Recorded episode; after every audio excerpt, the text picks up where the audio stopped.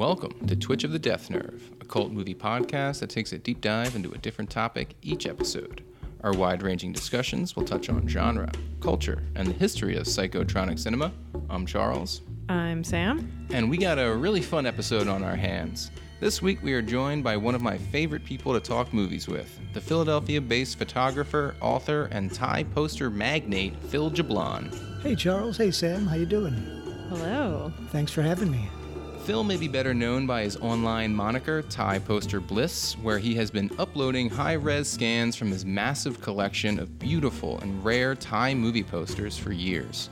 I've personally bought an ungodly amount of Thai one sheets from you, Phil, and I, I think the first couple I picked up were, were Godzilla movies and then a, a Dirty Dancing poster.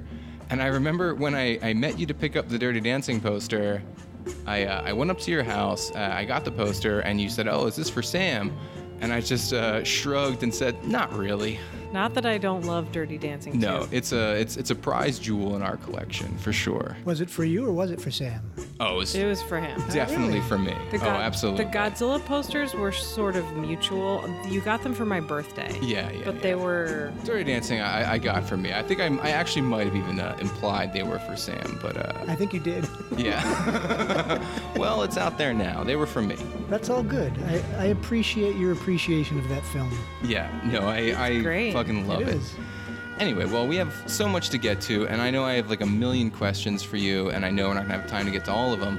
Uh, and I know whenever we get to talking, we find so many different genre rabbit holes to go down. Because I think between the three of us, we've probably seen more psycho East Asian movies than like anyone else. And whenever you find someone who has seen those kinds of movies too, it's just impossible not to like just fall down every rabbit hole and like get so distracted. And yeah, here I am doing it already. Uh, so, first, before we get into our more film centric side of the discussion, I wanted to ask you if you could possibly talk about how you first got into collecting Thai posters and what first brought you to visit Thailand. Well, I had been a sort of uh, hobbyist poster collector when I was a kid.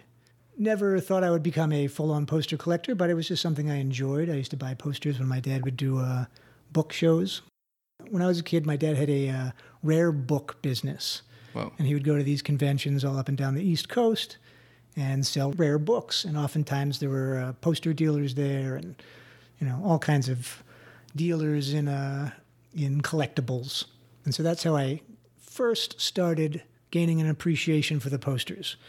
But as I got older into my teens and 20s, that faded away and, you know, other things supplanted it in, in terms of uh, importance in my life.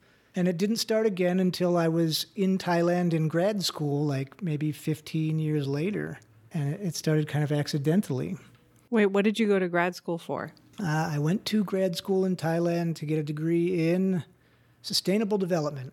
What does that even mean? Yeah, I was about to ask that. Is that I mean, like- I kind of is that know like what recycling? it means, but Yeah, that's like recycling. You can say that. Yeah, oh, that- I assumed it would be some kind of like city planning type thing. I mean, that's that was the bigger idea to get into something that had to do with national development schemes and helping to create them so that the nations which implement them are doing so in a sustainable manner vis-a-vis not chopping down their forests or damming their rivers or overfishing their rivers and oceans and so on and so forth.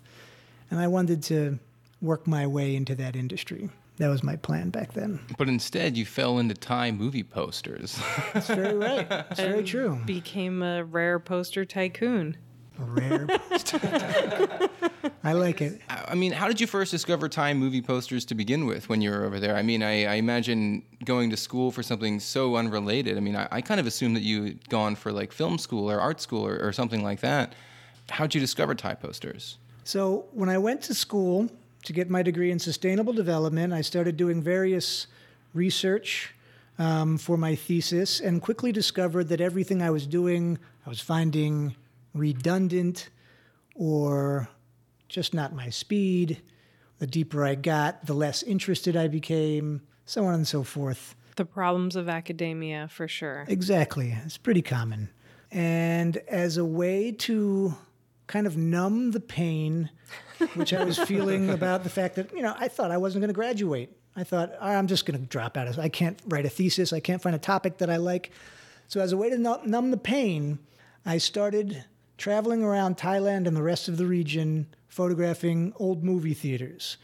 Um, it started off unexpectedly one day where I was driving around Chiang Mai, which is the city I was living in, on my motorcycle, and I came across this old standalone movie theater in a neighborhood which I, up to this point, did not know. So I just took a picture on my little point and shoot camera, didn't think much of it, just like, ah, oh, something cool I saw in town. But I did make note in my mind that I was going to go back and see a movie there and see what it was like to watch a movie in this old, crummy movie theater that I had never knew about. And I waited about six months, and when I went back, it was demolished. Oh, fuck. Gone. God damn it. That My heart sucks. was broken. I was pissed. I was angry. Oh I was angry God. at the world. Not only was I unable to write my thesis, but now I couldn't even escape to a crummy old movie theater in Chiang Mai. I was I was bitter at life. This sounds very. uh This is sort of an obscure reference, but Goethe's Young Werther novel, which like set the stage for every angsty young man. Like, I have this problem with the world. That's so funny because the reference I was thinking in my head was of like a fucking Chris Mitchum movie where they just constantly blow up like sacred sites because in they're East Asia. frustrated and had Yeah. a bad day. Yes. So did you then like after you saw this theater was demolished, did that like give you this drive to then photograph every theater in the country? Like Yeah. is that's what it was. Yeah, it was pretty much that. I, I thought to myself, oh, if this is gone, and if this is if this is the state of movie theaters in Chiang Mai, then I'll I'll bet you it's going on in other parts of the country too. And you know what? I like old movie theaters, and I want to document them, and I bet you no one else is doing it. Voila, a thesis. Yeah. Yeah. But it wasn't my thesis at first. It was just a project, Yeah. just just kind of like to kill the pain Yeah. of not being able to write my thesis. I was having fun documenting movie theaters, blogging about it. The blog started to gain traction and and like uh, especially on other blogs, Thai related blogs, Thai cinema related blogs. Was your blog in English or Thai? It was in English. I, I could write Thai, but it would be bad and it would take me a long time. so I, I assume that's how you then came across Thai movie posters. Some of them were, I would definitely see them up, pinned on the walls in some theaters. Um, sometimes I would come across little piles in projection rooms or storage rooms in like some area of the theater, And just these are abandoned theaters? mostly abandoned or repurposed. I remember one, one I went to in a small town in Phrae province, was- which is in northern Thailand. The theater had been turned into a snooker hall. A snooker hall? It's like Snooker's like- billiards. Yeah, it's like pool. A form of billiards. That's better than I, I feel like around this general part of the country, I constantly see what must have been interesting old theaters turned into churches, which hurts my soul. my my all-time favorite uh like you can see it. They've got a fucking marquee. It's this beautiful building and it's a cvs it's so Oh, yes. funny. In town here? Yeah yeah it's in philly. At um excuse me at 19th and Chestnut, right? i think so it's that was the Aldine. When I was growing up, that was uh, I believe it was Sam's Place, and I saw, among other things, Three Men and a Little Three Men and a Little Baby, right? three men and a baby Three Men and a Baby. I saw Naked Gun there.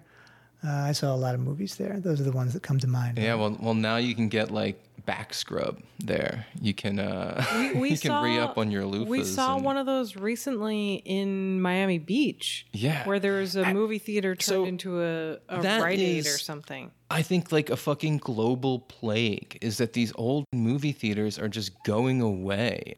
Like like Philly, there's nowhere to go to see a fucking movie anymore. I mean, there's a few places left, but like it just sucks when you go to a place where you can tell there was this ornate theater. They always have like the most beautiful molding on the outside and Yeah, they were Palaces, cathedrals for the people. yeah. Yeah. Cathedrals for cinema. You know, well, while we're on the topic of movie theaters, this was something that I wanted to bring up later in the conversation, but fuck it, we're here. There's this thing I was reading about um, when when movies kind of first came to Thailand, and then when they had their like golden age in like the 20s and 30s, and uh, I mean, for a while they were always doing this. Was they would have someone off screen narrating the film. Oh yeah, mm-hmm. Or doing voiceover dubbing. Yeah. This practice is so fascinating to me. I mean, and there are times when I'm watching movies that have no subtitles and no dubs, and it's the only way I can watch it. And I was like, dude, I would fucking love to have some guy just like doing all the bits. You just need to call Phil. yeah, you're you're the guy.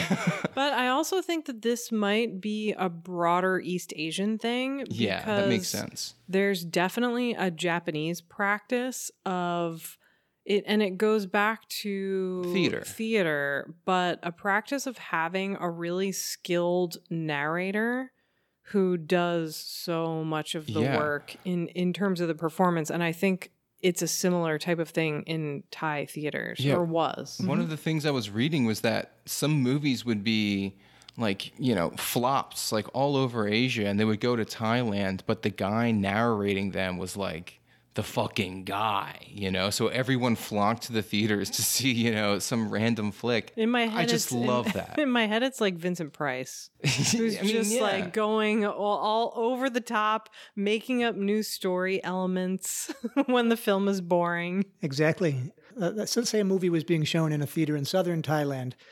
The dubber for that that theater might change his accent to have to give a southern Thai inflection. He might give certain characters, other people, different accents based on Amazing. Let's say let's say it was a villain. Oh, maybe the villain would be some, you know, from Bangkok. Yeah. Coming down to Oh would yeah, have a yeah, yeah. Bangkok Fucking city slicker. Exactly. so it would have that kind of thing. They would they would augment the story sometimes to fit with local context. Yeah. It was really an art and they were like you said, they were sometimes the the the saviors of films which otherwise might be and probably flops. the real draw in some way. absolutely I mean, yeah, yeah, yeah. Okay, so you you're in Thailand. You're taking pictures of movie theaters. You come across these posters. Did you immediately like gravitate towards them and say like, "Holy shit, this is like beautiful stuff. Like I gotta, I gotta grab these. I gotta get these. These are amazing." the thought crossed my mind, but honestly, in the beginning, I had this very strange, almost superstition. Like, uh, I don't want to disturb anything. I'm just here to document, to observe, and to, you know, capture what I see on film and leave. I don't want to take anything. It's not mine. And I, I guess I, I don't know, maybe from being in the region, uh, maybe I had picked up some superstitions of people. And everyone was saying, these places are haunted, you know, don't go in there. Yeah, it's haunted. It's Thailand and most of Southeast Asia, especially when you get into the more rural areas, is still very, very superstitious. And, you know, that was a common theme uh, when I would talk to people in, in different areas. Like, yeah, it's haunted. So I took that, maybe I embodied that and took that to heart. It sounds like the prime directive in Star Trek, where you observe but do not interfere. There you go. But also possibly foolish in retrospect, a- as it so often is in Star Trek. And then I guess after you started collecting them, did okay, so this is what I assume because this is like how I am. You know, you start collecting something and then eventually you have fucking too much of it and you're like, "Oh shit, what did I do? Do you want this? I'll give it to you for 10 bucks." You know. Was that kind of how you got into like dealing these posters and like selling them? Was that like your collection just kind of became unwieldy and you had to shed them and then as soon as you got money from like selling them you just bought more because you loved them so much this is Yeah, essentially. Well, I remember the day I broke the I broke the the spell that was on me, the the, the do not disturb spell. Um, I was in a theater and I went into this filthy, dust coated ticket booth and started rummaging through the drawers. And I opened one drawer and there I pulled out this folded up poster. I unfolded it and it was for a Hong Kong, probably a Cat 3 movie I've never been able to identify. And I was like, holy shit, this is awesome. I'm keeping this. Yeah. and that was it. And from that moment on, I remember I came out of the theater and I was with a friend and he took a picture of me. Got this big, stupid grin on my face.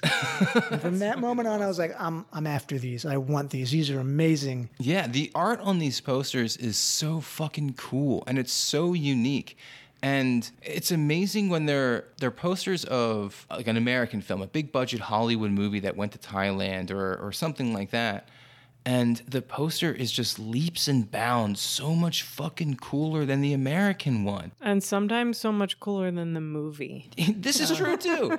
But like Usually. like posters for like like Total Recall and like The Warriors and these like huge fucking movies. But it's interesting because, and I don't know how both of you feel about this, but I know that a lot of people in the last couple of years really into poster collecting and really into cult movies have also gotten into Ghanaian posters. Hmm. And the Ghanaian posters kind of do the thing we were talking about earlier, where it's like they get the cliffs notes of the movie and then they tell a better, wilder story than the movie actually is. Yeah. But I don't feel that way about Thai posters. Like often they're not making up a new story and they're not adding elements that aren't there. No, but they're, just like just like going They're stuffing yeah. the whole one sheet with action. Fucking a helicopter's exploding, a snake is biting a lady's tit, and there's like a baby crying, and it's all on the poster. a poster. ghost baby. It's just it's so so cool. How would you describe Thai poster art, and who are like the big artists? Tong Di is probably universally Yeah. regarded as He's- the top. He's the goat. He's the big dog. Tongdi Panumat. He was a understudy of uh, a man by the name of who, who takes the pen name of Piak Poster, who was kind of the uh, the progenitor, or like some people say, the father of the Thai poster art that we have come to know and love. And Tongdi was one of his many understudies, and Tongdi eventually um, branched off, started his own studio, and produced some of the most beloved movie posters, period. Probably his most famous one is Apocalypse Now, which I have. I can show you guys later. The Thai Apocalypse Now poster painted by Tongdi is generally considered one of the best posters ever painted for any film. Definitely the best poster for Apocalypse Now. It's it's one of these holy grails. But can I, if I can step back a little bit to what you were saying about the look of the Thai posters, and you're right, they they're not they're not as deceptive they as like the embellish, Ghanaian but they ones. don't lie. Sometimes they do lie. Sometimes they sometimes they pluck from But like the, the Ghanaian posters will have like Mrs. Doubtfire stabbing a child Absolutely. with like a fucking broom. Which, and like you know we all I mean? wish That's that, nuts. that happened, but uh, but I feel like so do in, and in fairness, posters and promotional art around the world, you often get stills and sequences that like aren't actually in the film. Like it, it happens fairly often. sure. So I, I guess that's sort of my frame of reference for okay, they're sort of stretching the narrative, but it doesn't seem like they add totally false elements nearly as often. No, no, generally you're right. They were working with promotional material that they would get in Yeah. advance of the film. And they're basically taking elements from this, taking elements from a lobby card, taking, taking elements from the Italian poster, taking elements from the American poster, blending them together, adding some flourishes, adding some designs. Occasionally, though, they would just pluck something from out of the blue. Yeah. Which For is instance, I can think of a poster I, I got recently. I guess you would call it a, a sex comedy called Young Doctors in Love, starring Harry Dean Stanton Oh hell yeah! and some others. They've got this typical Thai collage poster with all kinds of scenes from the movie and all the characters. And then up in the top corner, there's Mr. T.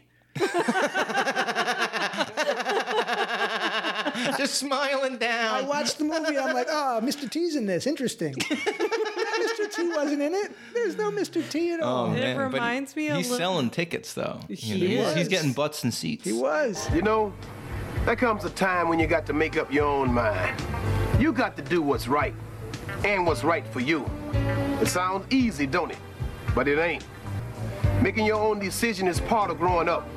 It's tough because you learn there's more than one way to go. So think hard. Make the best choice you can. If you respect your decision, so will everyone else, especially me, Mr. T. I think the idea, and this is a, a criticism that I do hear levied at at Thai poster art sometimes, and to me, it's its biggest fucking asset, is that they're just so busy. Like hmm. every single one, from like corner to corner, is stuffed. You know, there's no wasted space on a Thai movie poster at all. Like it, they leave very little to the imagination, which is why I love them. Like when you want to hang a poster up, like you know, you don't want to just have three floating heads. I mean, like yes, it's nice looking at you know these three actors who you really like, but the Thai movie posters are just like works of art that are just wild. I don't think they're overstuffed though. Like this is my complaint actually with the Ghanaian posters is when you're looking at a movie poster, you need one primary point of visual focus and then a second point and sometimes a third point and they're just like there's no primary focus. It's very overwhelming. But probably my favorite thing about your Instagram account is the way that you often compare posters from different countries. Yeah. And it so often seems like the Thai posters have the most like well thought out sense of framing of where the like set pieces go in the poster. Mm. Like they're so beautiful. Yep.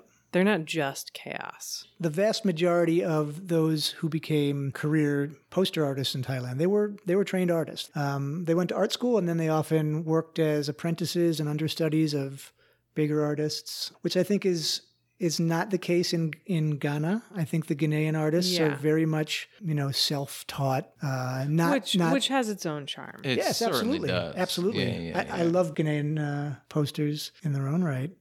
But another thing about them is Ghanaians are they're one offs. They weren't like mass printed. The It Thai looks stuff, like yeah, they they were- are they they're were- for collectors. Yeah, they like painted like sheets. right, or burlap sacks. Yeah, you know, yeah, totally. And they would just use that. So they're if you have an original, then you've got The only fucking the one. only one. you know? yeah. I mean, there might have been several prints of X movie going around the country.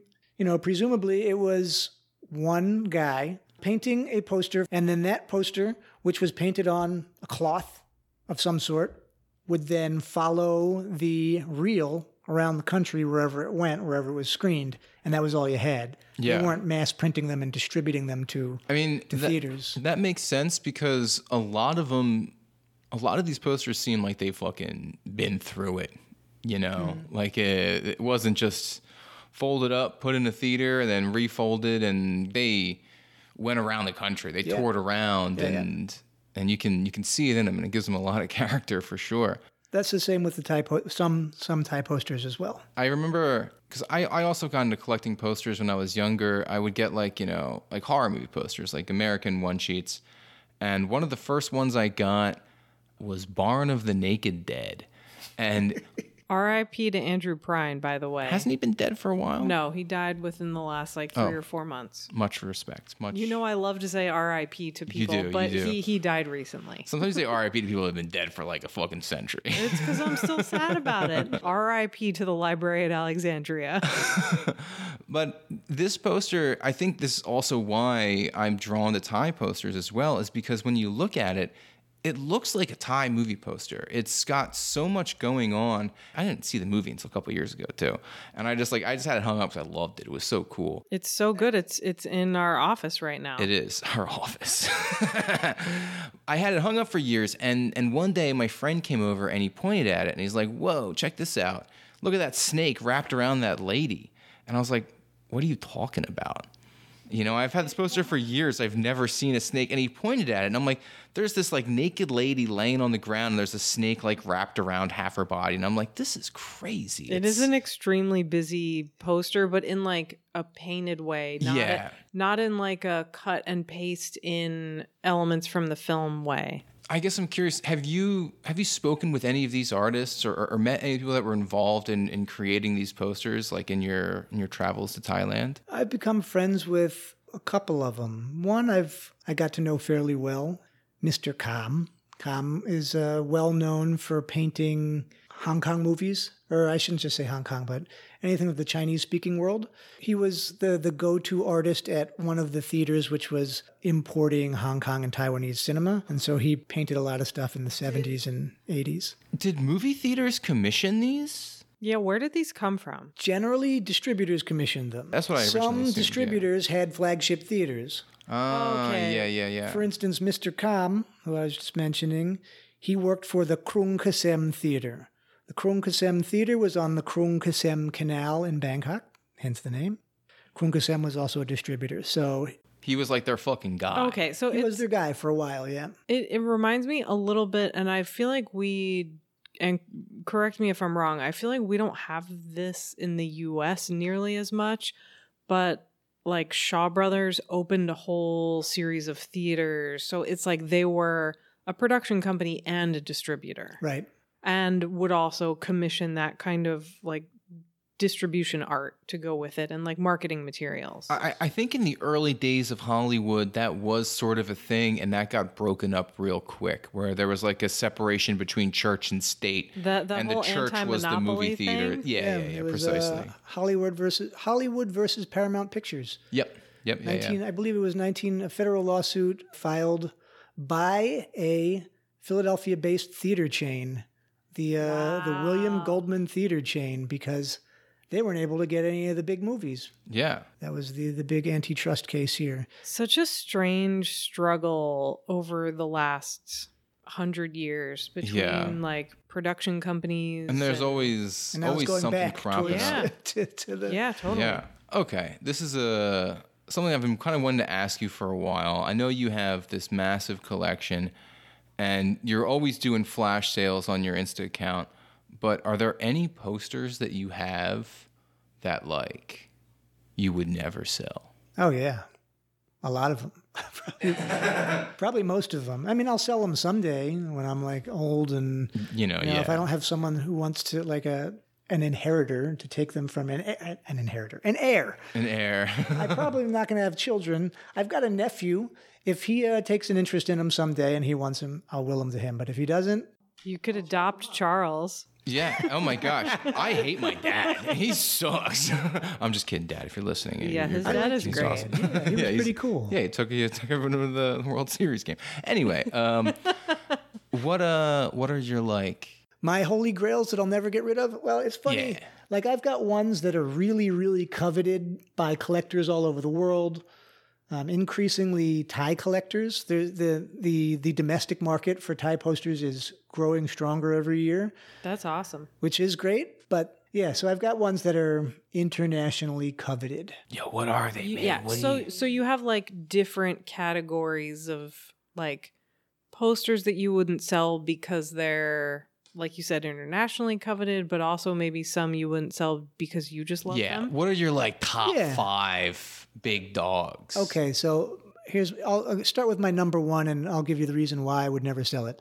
A few years ago, I acquired the Thai version of uh, the Chinese boxer, Jimmy Wang Yu's Chinese boxer, hell yeah and nobody else in the world seems to have it. I've t- I've talked to all or most of the big collectors in Thailand, some of whom have collections which you know make mine look like nothing, and no one had ever seen it. Nobody has it.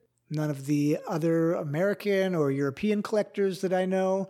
So I believe that is a unique piece. Because A, I really love that movie. It's and so B, good. it's one of a kind, so to speak. damn Yo, that movie So- fucking rocks. It's the one where he basically said, Fuck you, Shaw Brothers. I want to be a director. I want to innovate. Fuck you, pay me. And they were like, No. Yeah. and so he made this one last movie with them and it's it's like the cinematography he just does all of these things that you don't see in any previous Shaw Oh, Brothers that's the one where he'll like fucking throw a guy through the wall, and then all of a sudden the camera is filming the fight scene through the hole in Yes. the wall. Or there's like Yeah. a weird tracking shot through their practice. Hell yeah, Chinese boxer rocks. Great. It's considered to be the first actual kung fu movie as opposed to wuxia. Yeah. Yeah, It's the first like hand to hand kung fu movie. I mean, this came up before on, on an earlier episode that the reason why is because Jimmy Wang Yu was not some trained martial artist, nor was he like a dancer or anything. He was a street fighter. Yeah, he was he a was, He was like a race car driver, military serving athlete. So he just brought this like raw, real energy to movies that's so unique. But oh my god, you'll have to show us the Chinese boxer poster. I definitely will. All right, all right. What else is on your list? Let's keep this uh, top five thing going. What else Uh, you top got on five. there? So yeah, so Chinese boxer. Uh, I've got the thing. Hell yeah, John The Carpenter. thing is probably my, probably my most coveted poster. I've had so many people ask me about the thing. There there have been photos of it on the internet for years, and people ask me like, "Hey man, would you ever sell that thing poster?" And I'm like, you know, maybe someday. I don't think so, dude. Get in line. You know, everybody wants it. You know, I, I think I, I remember seeing you post the thing poster. I can't picture it in my head, but the John Carpenter poster that I love the most is the Assault on Precinct 13 Oh, that's a poster. great one too. Yeah. It's so cool. Correct me if I'm wrong. I might be just making this completely up. So feel free. Uh, is there a robot in that poster for that movie? I feel like you posted No, it. no, and there was like I- this like robot thing in there or something. It looks like a robot. It's um, it's basically a silhouette of a cop. You can see his police hat, There it is. but they uh, they they they use police emergency lights as like the eyes. Yeah, that's what silhouette, it so it is. looks oh like a man, I thought it was like a Cylon or something. I'm like, yo, dude, this is sick. The It's an assault on precinct 13, ba- robot. uh, Babylon 5 crossover.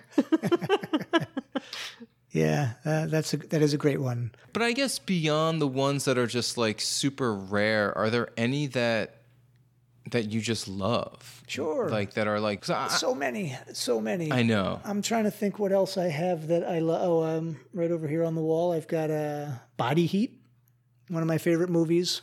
It's very sweaty. Very sweaty. It's there are a lot of The name is sweaty very movies, appropriate. particularly sweaty Hong Kong films, but it's one of the sweatiest American movies. yeah, I think the You're right. ones the ones that I'm most drawn to are the Hong Kong films. And that's just because usually like no offense to whoever does the Hong Kong posters, but they're like they they don't got as much fucking swag as They- the Thai posters. they don't have the they, they don't, razzle-dazzle. They don't have that it factor, you know, that these Thai posters have. They're awesome. Like, there's not really there's it's so funny to like have a conversation about posters and then say like anything else other than like, whoa, that's cool. Because no, they're but, just but I feel so. I feel the same way about Thai posters that I do about Polish and Czech posters, where they're just heads above Yeah. the actual Hollywood posters. Well- and it's it's the same deal where in most cases they are people who went to art school and then apprenticed with someone who maybe wasn't a movie poster but was like a fine artist and was doing this like experimental postmodernist work Yeah, they feel Yeah. very like avant garde. the Polish and, and Czech ones, you mean? Yeah. Oh, yeah. I heard uh, a friend of mine gave an interesting analysis of that. So these artists were living in societies which were under the iron fist, you know, and there was very little freedom, very little freedom of expression, uh, freedom of speech, and they took, they painted the most abstract concepts for these movies. You know that sometimes Yeah. have very little to do with the actual movie. you know Yes. they they just complete imagination. it's interesting to see how certain things get filtered through or not. And I think in the case of Polish and Czech posters, to your point, uh, most of them were painted during the years of the Cold War when, like, if you are a Russian artist, there was so much frowning upon decadent western culture that most of those most russians like would not have had access to american films but because for a time czechoslovakia and poland and yugoslavia were like more permissive i think they were getting access to more of these movies Mm. but to your point, it's like they focus on specific elements because of these cultural differences. And I feel like the same thing must be true of Thai posters, where it's like you're not watching this, you're not necessarily watching this movie with a full understanding of the language and the culture, and you're just sort of focusing on the most exciting elements. But that's also what makes a really good poster. Yeah. yeah. That's partially it. The best analysis that I've come up with for why Thai posters have their specific look has to do also with Thailand's role in the Cold War. And essentially, in the 1960s, when this style came to fruition, Thailand was still basically a rural country. Much of the country was very loosely integrated into a kind of greater national market. In other words, a lot of places were, you know, for better or worse, they were completely self sustaining, relatively isolated villages. Yeah, like communes almost. Not so much communes. I mean, in a way, they were communitarian. Yeah. They weren't there. There wasn't like a commune system, but they were very communitarian. But they were they were not integrated into the modern capitalist market system.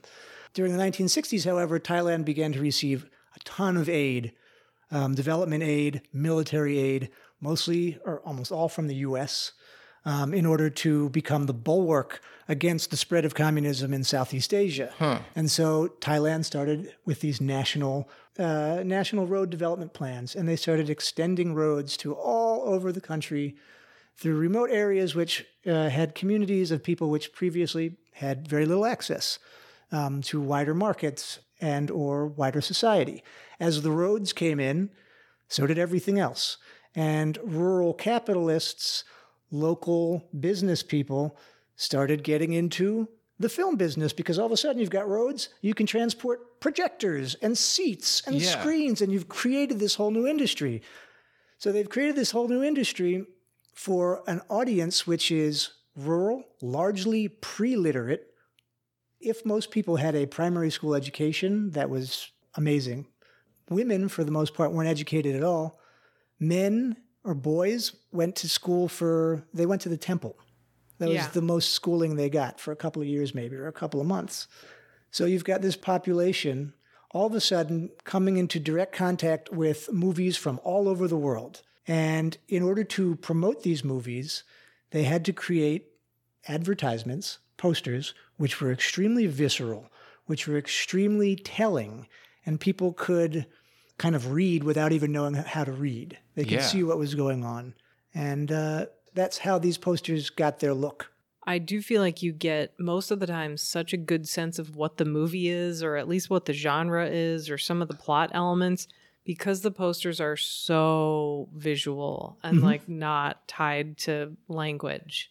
Yeah, I mean, it's impossible to tell what a fucking movie's about from a poster nowadays because it's just like four people's heads looking serious and like a silhouette of a city. And it's I like, this is it. fucking nothing. Like, I don't want to see this movie. This sucks. But oh wait, so going back a little bit, I had a question for you. So you mentioned that your collection is just like a drop in the bucket compared to some of the like domestic Thai collectors. A few, a few. And you might not have an answer for this, but it just sort of made me wonder like are these people who are collecting for museums? Are they collecting to sell posters? Are they collecting just for their personal enrichment and just happen to have access to posters? Generally, the latter. Okay, just they just want just posters. yeah. Uh, the one person, one of my friends in Thailand, who's a has the biggest collection of Thai posters in the world. He was involved deeply and is still involved deeply in the Thai film industry. Gotcha. And uh, there was one point where he was collecting other elements of cinema going culture, but when he, you know, got into posters, he went all out because of his connections uh, in the the Thai poster world. He was able to really dig deep. That's amazing. It it also makes me think of a couple months ago we went to this like movie collectors paradise museum in Connecticut called the oh Witch's Dungeon where it's this guy who sort of grew up in golden age of Hollywood like his family was His in his dad was in the Werewolf of London. His dad Yes. was Or like no, the, his uncle. His uncle's Henry Hull. He was like, yeah, the Werewolf of London. but he he collected all this old all all these old movie posters, And all these old props props, makeup replicas. effects. And I, like, is there? So it makes me think: Is there anyone in Thailand who has any kind of like classic movie museum or anything like that? Well, there is the Thai Film Archive, which is which started out as that. Uh, the guy who founded the Thai Film Archive a guy by the name of Dome Sukvong, and uh, Dome was, as far as I know, he was just like a lot of the other poster and old reel collectors in Thailand, and he was just you know going out, scooping up whatever he could from movie theaters and uh, itinerant exhibitors, distribution houses, so on and so forth, and collecting them. And eventually he created such a big collection that he petitioned the government to like build him an archive, and Amazing. now if you see it now, it's unbelievable. He's, Wow. he's got like a campus. It's That's awesome. I I- I'm curious since you were saying that like it, Thai posters weren't really that popular in Thailand for a long time, or there wasn't really like a market for them, and there weren't like a lot of collectors. And then you said it's kind of been growing over time. Do you ever get any kind of gruff or static from people in Thailand? You know, because you're like you know, white man outsider getting these posters. Anyone ever kind of like give you shit for that? When I first started collecting, I met a few people who were dealing at some of the various markets who would say things like, Oh, yeah, I never send this stuff overseas. Never send it out of Thailand. Never, never, never. But I'll sell to you. So it's like, well, you know, I, I'm, I'm from overseas, and at the time I was living in Thailand, um, but, you know, I obviously shipped everything back when I moved back here. And over the years, those same people, I think they've softened, at least, they've softened their stance, at least with me. I get some a little bit of credit with them because of my work photographing old movie theaters there, and they they know that I'm like I'm not just there to exploit and take their treasures. At least I like to think that they Yeah. believe that I've given something back via this documentation that I've done. Um, but I did have an incident in the last few years where someone I dealt with, this this particular person, they started saying, "Hey, you can't sell these. You know, you can't sell these rare posters." And I was like, "I own them. Some of them you sold to me. You sold them to me. I can do whatever I want with them." You know, it's not like fine art treasure in that sense, like stuff They're- that was looted from a museum. Yeah, they're printed not- posters. and you're not selling the original paintings. No, though so a lot of them have been sold too, and they've Sure. ended up overseas as well.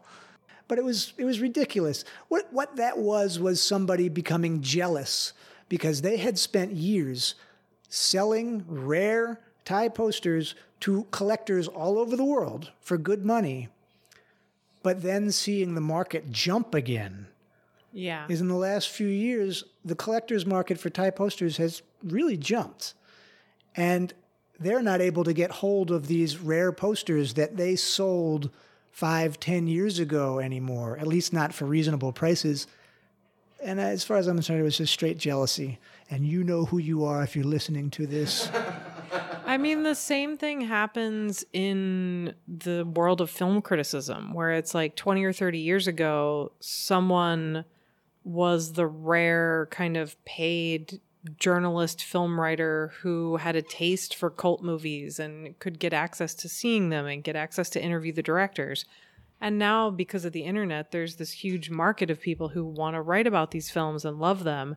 And some of the older people are definitely like, well, I wrote about this first and it's mine. And it's like, okay, like on some level, shouldn't you just be excited that the audience for this is growing? Exactly, and and in, in that regard, to, to, to speaking to those types of people uh, in the film criticism world, as well as dealers who were selling stuff kind of ahead of the curve, they helped perpetuate Yeah, it. They helped build it up. You know, and They made it exciting. they did. Yeah. Uh, so, so many of the posters that we've been talking about are Thai posters for international films, mm-hmm. like Hollywood films or Hong Kong films is mostly what we've brought up.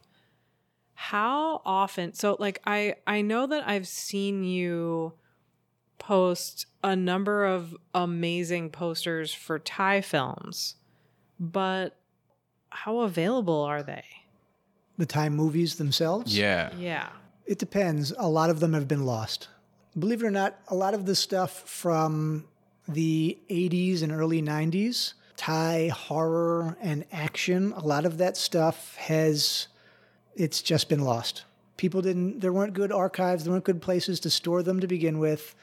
Thailand's a hot and humid country. I was country. just gonna say, and it's hot. Yeah. hot That and was humid. that was my theory. I, I kind of loosely investigated this, um, you know, with all the the kind of boom in these boutique Blu-ray companies that are digging up all this great content from around the world.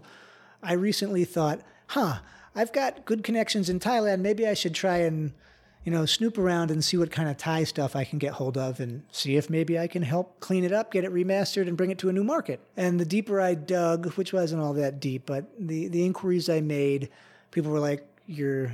You're Barking you're, up an invisible Yeah, tree. exactly. It's funny that It's you say that because I, you know, do work with Vinegar Syndrome and recently was having a conversation with them about like dream things I would want to see released. And for me, a lot of it is Hong Kong stuff. But I was like, oh, I wonder if there are Thai films that should be released. And Brandon was like, oh no, I've already been down this road with Phil. They're all lost.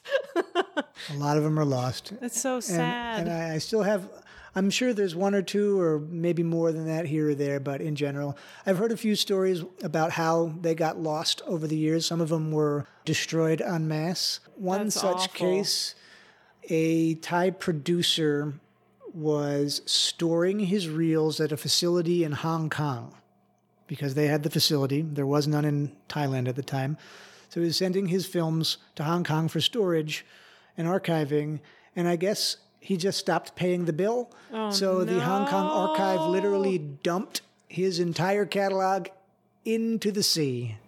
Oh no. Oh my fucking god. That's that's that like sucks. That's like worse than hearing. So I've, you know, we've all Oh heard crazy stories about how there was a fire in a storage facility or some sort of like water leak. That But your ruined- fucking landlord evicted your movie? Oh my god, that's awful. That's like those like Ray Bradbury stories about like the fucking Mexican graveyards where you got to pay rent on your bodies and shit. Ugh, that's awful. That's really Horrible. depressing. It's Yeah. that's like even worse than all those stories about how like like so many of those like Doctor Who episodes that were lost and Yeah, and yeah, things in the 50s and 60s But and at early least with 70s those- because they were taped over. yeah. Oh yeah. The because BBC it- ran yeah. out of fucking it, well, room. it was just- like, why would we? Why would we preserve this like dumb genre, cheap, low budget television stuff? We'll just Yeah. film over it. This is far worse. oh my Yeah, it's- god. yeah. It's pretty, uh, pretty sinful. And like what sucks is that like all these movies that are lost are like the coolest sounding fucking movies. They're all these like crazy black magic movies and like and and and that folklore, this Krausu or Krasu, Crasso. where it's yeah, it's it's it's the witch with the flying head. And there's so many of these movies and and I went digging. I, I I've been I've been, I've been kind of like looking for years, but like recently I really really went digging for them, and I got a list of like 25, and I turned up four, and it was so devastating. You know, like trying to find these movies, I felt like. Uh, I felt like one of those dogs during 9 11, one of those fire dogs, you know, where like they were looking for bodies and they couldn't find any bodies. That's so, like, the firefighter would like lay down and pretend to be like a body. Like I couldn't find shit. Any of the I couldn't find anything on these movies, but I would find titles like Ghost of Liver Eater, and like I I don't I don't know, and and they're all just gone. And I guess this makes sense that. I mean, they're they aren't there. They're they're gone. Anyone who has said they've seen them saw them in theaters or something. I mean, and I don't know. I mean, do you know anything about uh, these these Krausu movies or these black magic movies or? Honestly, I don't think I've ever seen one all the way through. I've seen bits and pieces. Some of them are on YouTube from, you know, some weird VCD. Yeah, taped to a v- you know VHS, moved over to Exactly. this. Yeah, yeah, yeah. Some of them exist at that level. Beyond that, I've never gone down that rabbit hole as much as I love the posters for these movies. The posters are Yeah, they're ama- awesome. It's Uh, hard. it's- it's like hard to believe some of the posters that you share. Part of me, and this is terrible to say, part of me is a little bit happy that the films are lost because I just get to have this like you get to great, in crazy your head. film in my imagination. And I'm sure that they can't all be like chock full of ladies with heads and dangling intestines. So what the the Krausu or Krasu? Sorry, I keep saying Krausu because I'm I'm from New Jersey. It's a regional dialect. uh, these these Krasu films. It's basically this folklore of a young girl goes into the forest and kind of like either makes some sort of deal with some spirits or she's getting into some bad stuff like she's having premarital sex or she gets cursed. yeah, or she gets cursed, something like that.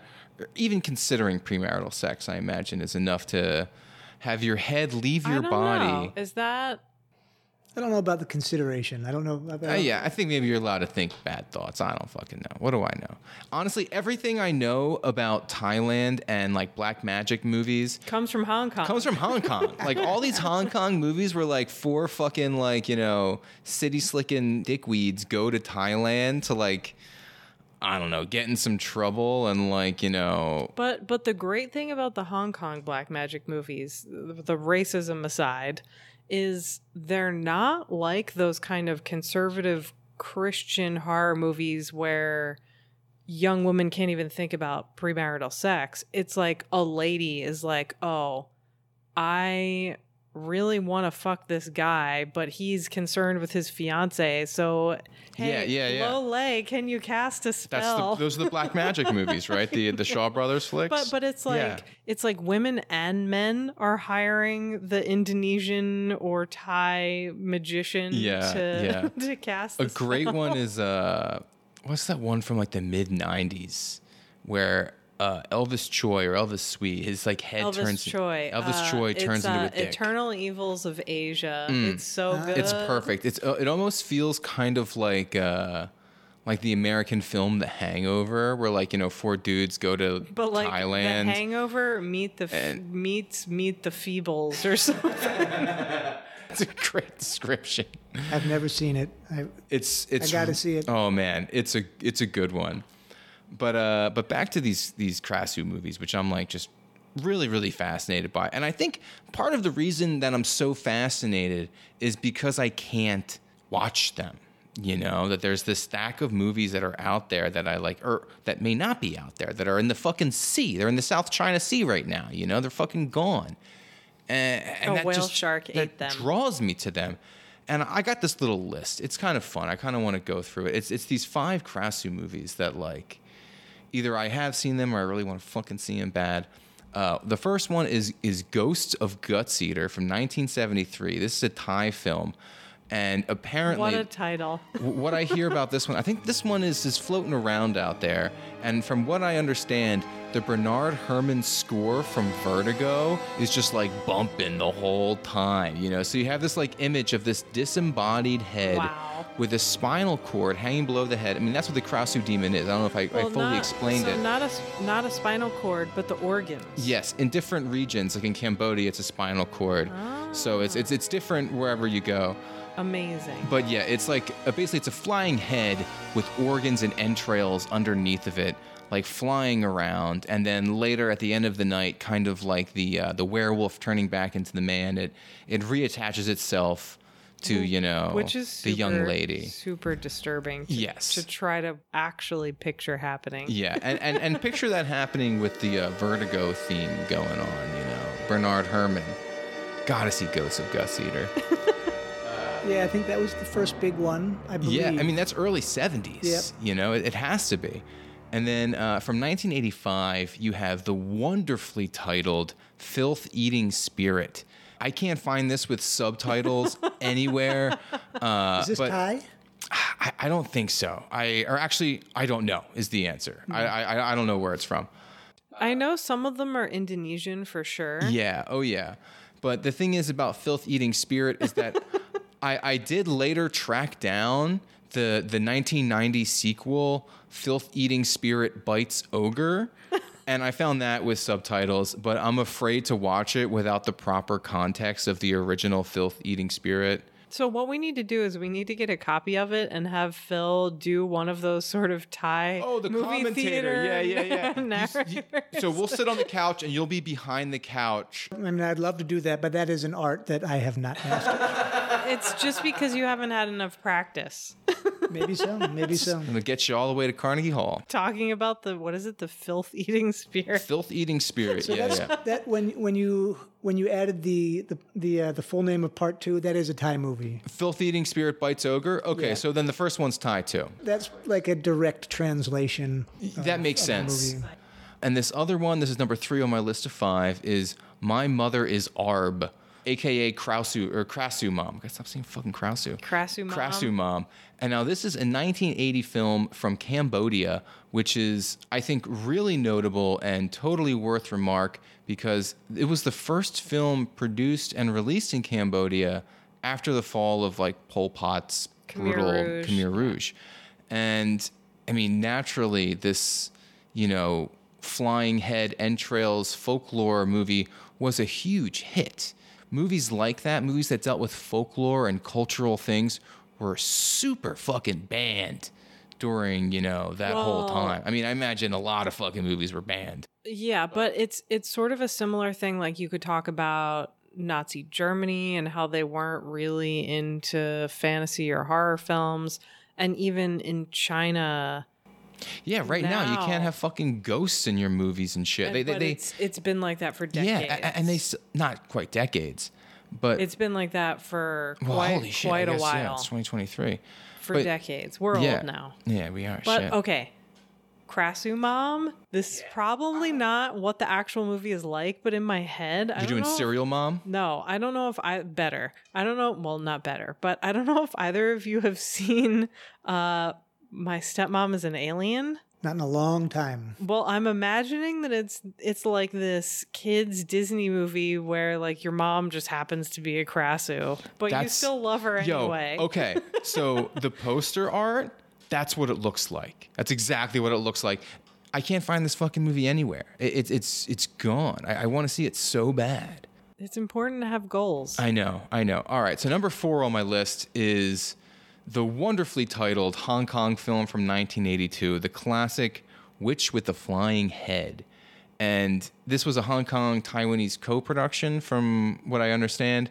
And I have a copy of it. yeah, I've seen clips from it and they look insane. It looks awesome. Everyone that I know that has seen it is says it's like, yeah, it fucking rocks. The only version that's out there is like we were saying earlier, is like a VCD transfer, like a, a VHS transferred to VCD, uploaded into like a half a gig file, and I've just been sitting on it because I feel like because it's a Hong Kong movie that there might be a print somewhere. There might be like I'm just waiting. You know, I I, I won't die without watching it, but like hopefully. Well, this is like me holding out hope for Lewd Lizard, which Oh, do you know about Lewd Lizard? Just from you guys. I mean, I've seen the title here and there, but I don't. Oh man, But it's the I want to see Lewd Lizard so bad. it's like it's it's one of those like category 3 adjacent movies about this total creep who well, it's old. It's like from like 79, 80 or Yeah, yeah, and 81 or so- something. But I think it was like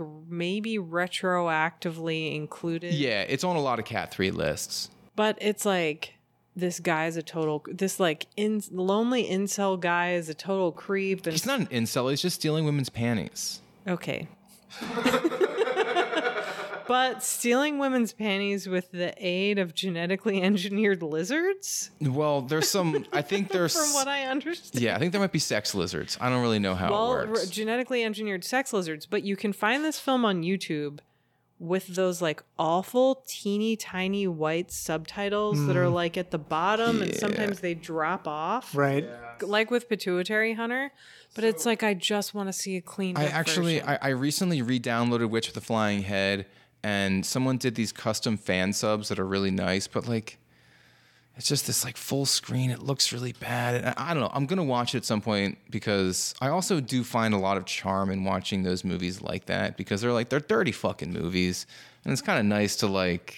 I don't know, have a little They- they little remi- extra scuzz. It brings a little extra scuzz to them. well That's kind of nice. They remind me of late 70s early 80s shot on video gore movies Yeah. where they just it's like they're made with so much love like mystics in bali Yeah, that's okay. So that's number five on my my little Krausu list, uh, which is you know by far the most readily available and popular. Did I say Krausu again? I'm sorry, guys. You know, I'm sour krausu yeah. Thai sorry. people would never understand you. that's fine sorry to any of our Thai listeners. I'm kidding. Mystics in Bali. It is probably the fucking Krausu goat. Thanks to mondo macabro this D, yeah, we, we watched it earlier today. I, I'd seen it years ago. It is so fucking cool. Like the first half is the Evil Dead, and then halfway through, it just turns into the Thing. I mean, if you ever wondered what it was like to see a disembodied flying head with entrails hanging underneath of, Of it, a German tourist. yes, uh, sucking an unborn fetus out of a woman's pussy, this is the movie for you. Have we got the film?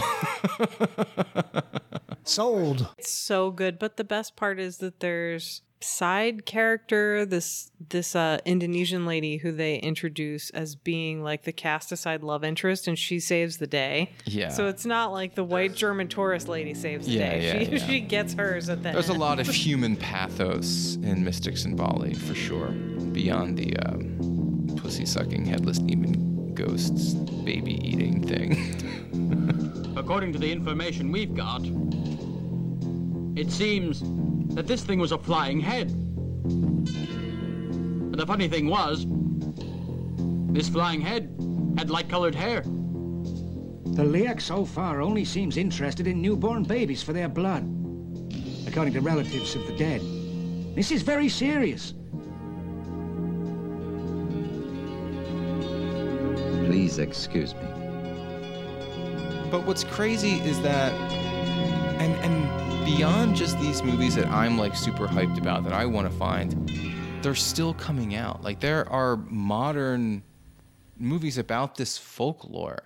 So it obviously has such strong cultural purchase to this day. Yeah, weren't we reading that because the local population was so superstitious, they had to make Mystics in Bali somewhere else so that they didn't offend anyone? Yeah, they, they moved the production from Bali to Java because like Bali was a super devout Buddhist, you know, little island, and they didn't want fucking Don't bring your curses here. yeah, don't even fucking play around with that shit. Yeah, what so okay. So I know that you were going around looking at abandoned theaters and documenting them and photographing them. I don't even think we mentioned his book. Yeah, you published a book of these theaters. That's right. I sure did. Well, I didn't publish it. River Books did in 2019, and as far as I know, it is sold out now. At least in Thailand. I think there might be ver- there might be copies floating around the net. Um, it's called Thailand's Movie Theaters: Relics, Ruins, and the Romance of Escape, and it is just basically a best of my 10 or so years traveling around Thailand, documenting old movie theaters and collecting stories and little artifacts like posters and tickets and uh, you know glass slide advertisements, things Yeah, like that. you were showing me a ticket recently. Oh, they're like so beautiful. These movie tickets, like these things that over here we just like rip them in half and say, "Yeah, seat 12, get the fuck out or of my they're, face, or kid." they're just on your phone. But these tickets are so ornate, and some of them are like unique to the films that are being shown. That's right. For whatever reason, Thailand printed beautiful movie theater tickets in the 60s and early 70s.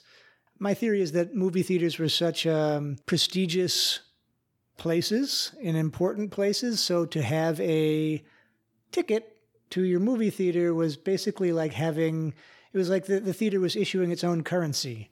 Yeah. And so some of these tickets look like currency, and they actually have engravings of the actual theater architecture on the ticket. Yeah, they're they're Which pretty is cool. so amazing. Yeah. yeah, it's- they're it's, they're really precious things. Yeah, I mean, just taking care, I mean, into every aspect of like a movie. And like after a movie's made, like going to see it, taking care into that whole thing is so fucking like important, I think.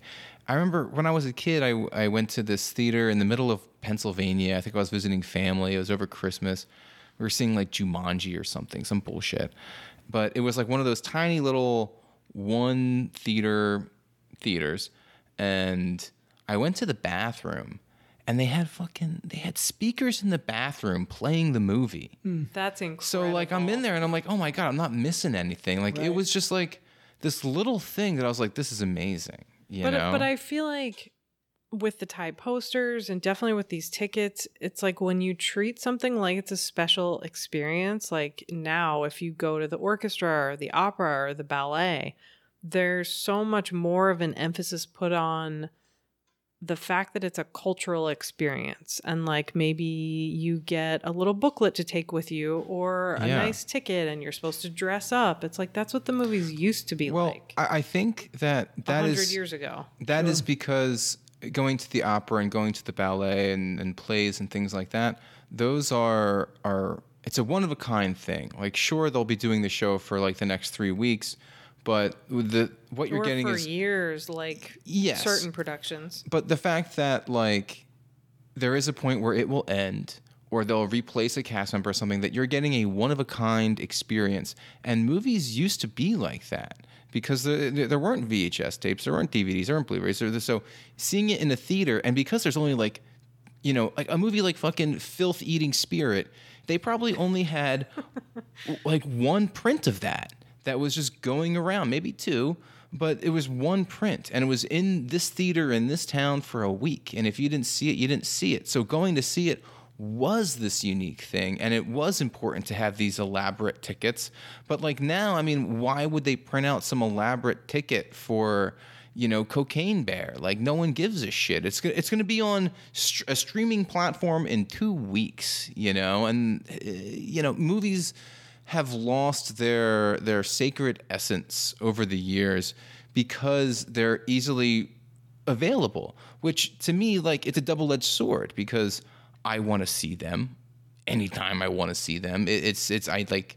Well, as a as a writer and a film historian, it makes my job so much Yeah, easier. I mean, yeah, he, hearing stories from like old film historians who had to like you know literally like walk ten miles in the snow to go to the library to like play the eight millimeter reels or With whatever. no shoes, yeah, uphill. yeah. I mean, uh, but this is like that's what they sound like when when they're telling how they would have to track these prints down because But but it's still frustrating. Like in terms of Thai movies, I feel like there's still not a lot out there that you can see. Like a couple months ago, I saw a screening of Tropical Malady, which I had never seen before. But like the Philadelphia Film Society basically just like screened a shitty looking DVD. And so it's like I'm getting to see this Thai movie that I've been dying to see in a theater. Like how often does that happen? And like they don't even have the decency to get a, a nice looking print. Hmm. So it just it really is a double edged sword. yeah, It's like I would have been better off finding some kind of like Thai Blu-ray to download at home than seeing this like fuzzy yeah. Wow. blown out print. That's amazing. But it it's also just crazy to me that like at a time when so many films are accessible, there's so much East Asian cinema that's difficult to get if you only speak English. hmm And even if you don't. Or even if you don't, yeah, a lot of it's just not available in a lot of uh, a lot of these countries. I mean, depending on what happened politically or with wars, you know, in certain countries things were destroyed. Cambodia had a thriving film industry in the late 60s, early 70s, and that was all lost completely. Thailand's lost a lot of its movies. Vietnam, who knows what was going on? I mean, someone does, but Yeah. I know a lot's been lost. Well, there's still an awful lot of mystery in Bali, you know. I also find it hard to believe sometimes. And that's why, Hendra, I'm so interested in this Liak magic. I want to find out all the secrets of this unusual branch of black magic, and the only possible way to do that would be to learn it myself, the same way I learned voodoo, the black magic of Africa. It's going to be a fascinating book when it's finished. I'm sure it will. All right. Well, I guess one thing I kind of wanted to say, sort of close out the show towards the uh, the end here, is that there's something that me and Sam are are always asked by like you know friends and and people that we talk to online when we're posting like about some obscure movie that we just watched or that we heard of we want to watch. And people always ask us uh, how did you hear about this? Like where did you come across this shit? I didn't even fucking know that there was a whole genre of flying head witch movies out there but Of course there is. lo and behold The world is better than you think sometimes. and usually my answer is you know just like talking to weirdos or, or like perusing the dark web or something like that you know like that that's where you know i usually find my stuff but more and more recently when someone asks me a question about like oh how'd you find this i say thai poster bliss Oh wow. I Yeah, found righting wrongs. Righting Wrongs was the biggest one that like that was that was a blind spot. That's like a, a real movie. Sure, but, But but like for sure, like I I didn't hear about it until you posted a poster for it, and I was like, yeah, what even is this? And you're like, you haven't seen this masterpiece. And so, like, more often than not now, when people ask me, like, oh, how'd you find about that? I have to direct them to you because you are always posting the most obscure stuff. And it's crazy that all of this stuff, like, screened in Thailand, like so much. And and sometimes you'll post something that you don't even fucking know what it is. A lot of times I don't know what the hell it is. Recently, you posted a, uh, I think it was like a, a war film or, or something that looked like a, a- Right, right. like an Eastern European war flick, and and we hit up Matt Kowals- Kowalski, and he was like, "Sorry, brother, I don't, I don't know." like, I mean, he didn't even know. He got me on the right path, and I think I know where you're going with this. In the late 70s, early 80s, Thailand had I'm I, I don't know this for a fact, but as as you just confirmed, and from what I've experienced talking to people in Thailand and digging through, you know, Thai poster archives and collecting, is that in the late 70s and early 80s, Thailand had the most diverse screening fare in the world. And that's for a number of reasons. The main reason is during the Cold War, Thailand was part of the US sphere of influence in Southeast Asia. And obviously, there was then these trading connections between all the world that the US dealt with and that Thailand dealt with, which was basically the same. But they also had distributors and producers and theater owners and people with money who were interested in showing films who had connections in communist China. And so there was there was a drip of films from communist China that were not available in most of the world, but they were in Thailand and maybe in Singapore because there's a big Chinese population there as well. So you have that connection. You have a large Indian population. So you have movies from India. You have Southeast Asian cinemas, which, like the Krasue movies that you were talking about, they have the same folklores or similar folklores and yeah, similar there's so ghosts. much overlap. It's amazing. so they would take these these films and they would they would circulate around the region because they were you know they would be familiar to local audiences. So you've got that. But then the bi- a big thing happened in I think it was 1977. Basically, the Thai I want to say Ministry of Trade or Ministry of Commerce they raised the tariff on Hollywood imports by some huge amount. If it wasn't 300%, then it was 3,000%. Was this to like spurn on more Thai productions to be screened? Partially. Um, I think it was also partially just bad policy Yeah. on their part because what ended up happening, though Thailand did produce more films, but what really happened was theater owners all of a sudden had a huge hole to fill because Hollywood was still very popular in Thailand. So they had to fill, especially for the Western market, or, or I should say, people who were interested in Western films. They had to fill this this this hole with cinemas from other parts of the world. So this is when you start getting Poliziotteschi and all kinds of Italian genre cinema That's going into. Thailand. They were introduced to Alain Delon and Jean-Paul Belmondo and all the French stars and other cinemas from around the world start filling that void. And it was, I think it was five years that there was an oh, I, so yeah, I, I forgot an element of this. They raised the tariff on the import of Thai of, of Hollywood films, so the Motion Picture Association of America boycotted the Thai market. They stopped sending movies, so that's why they had to. That's so juvenile. It's like you broke up with me. Yep, Well, I broke up with you first. yep. And guess what? I'm what? gonna block you on Instagram. and they were still screening it because they was bringing in smuggled copies from Malaysia. This is a this is Don't definitely worry. You guys are still gonna get Death Wish 2. Everything's fucking fine. Yeah, and they were resurrecting or they were re-releasing prints of movies from the 50s and 60s that were sitting around in warehouses. That's why you see in the 70s and 80s you see um, posters for re-releases of all kinds of films. And that was uh, again that was part of it. that's incredible. It's so cool. It's so cool. It's great what happens when you block U.S. capitalism for a little while. Let's get these fucking Americans out of here. I mean, Except for you guys. You guys are cool. All right, Mr. Jablon. You got anything you wanna you wanna plug? Any uh, any projects you're working on or As far as I know, my second publication will be coming out in um, in May. which is really right around the corner. Uh, it's a co authored book between me and a collector from the UK named uh, Neil Pettigrew, who is definitely the first foreigner, at least that I'm aware of, who was seeking out Thai posters, um, really, really digging deep in Thailand to amass a collection of Thai posters. And this was starting in the late 1990s, I believe. And he was uh, one of the people who really exposed Westerners and people from all over the world, really, to uh, to Thai posters. He was the first one. Uh, and we've teamed up and we've written this. We've co-authored this book. It's, uh, I believe, the working title is gonna is called "The Amazing Movie Posters of Thailand," and it's it features images. I think it's something like 400 movie posters uh, from both of our collections, as well as some history of Thai movie posters and commentary on the art and you know the entire industry. So that's the exciting thing, and I'm looking forward to to that coming out.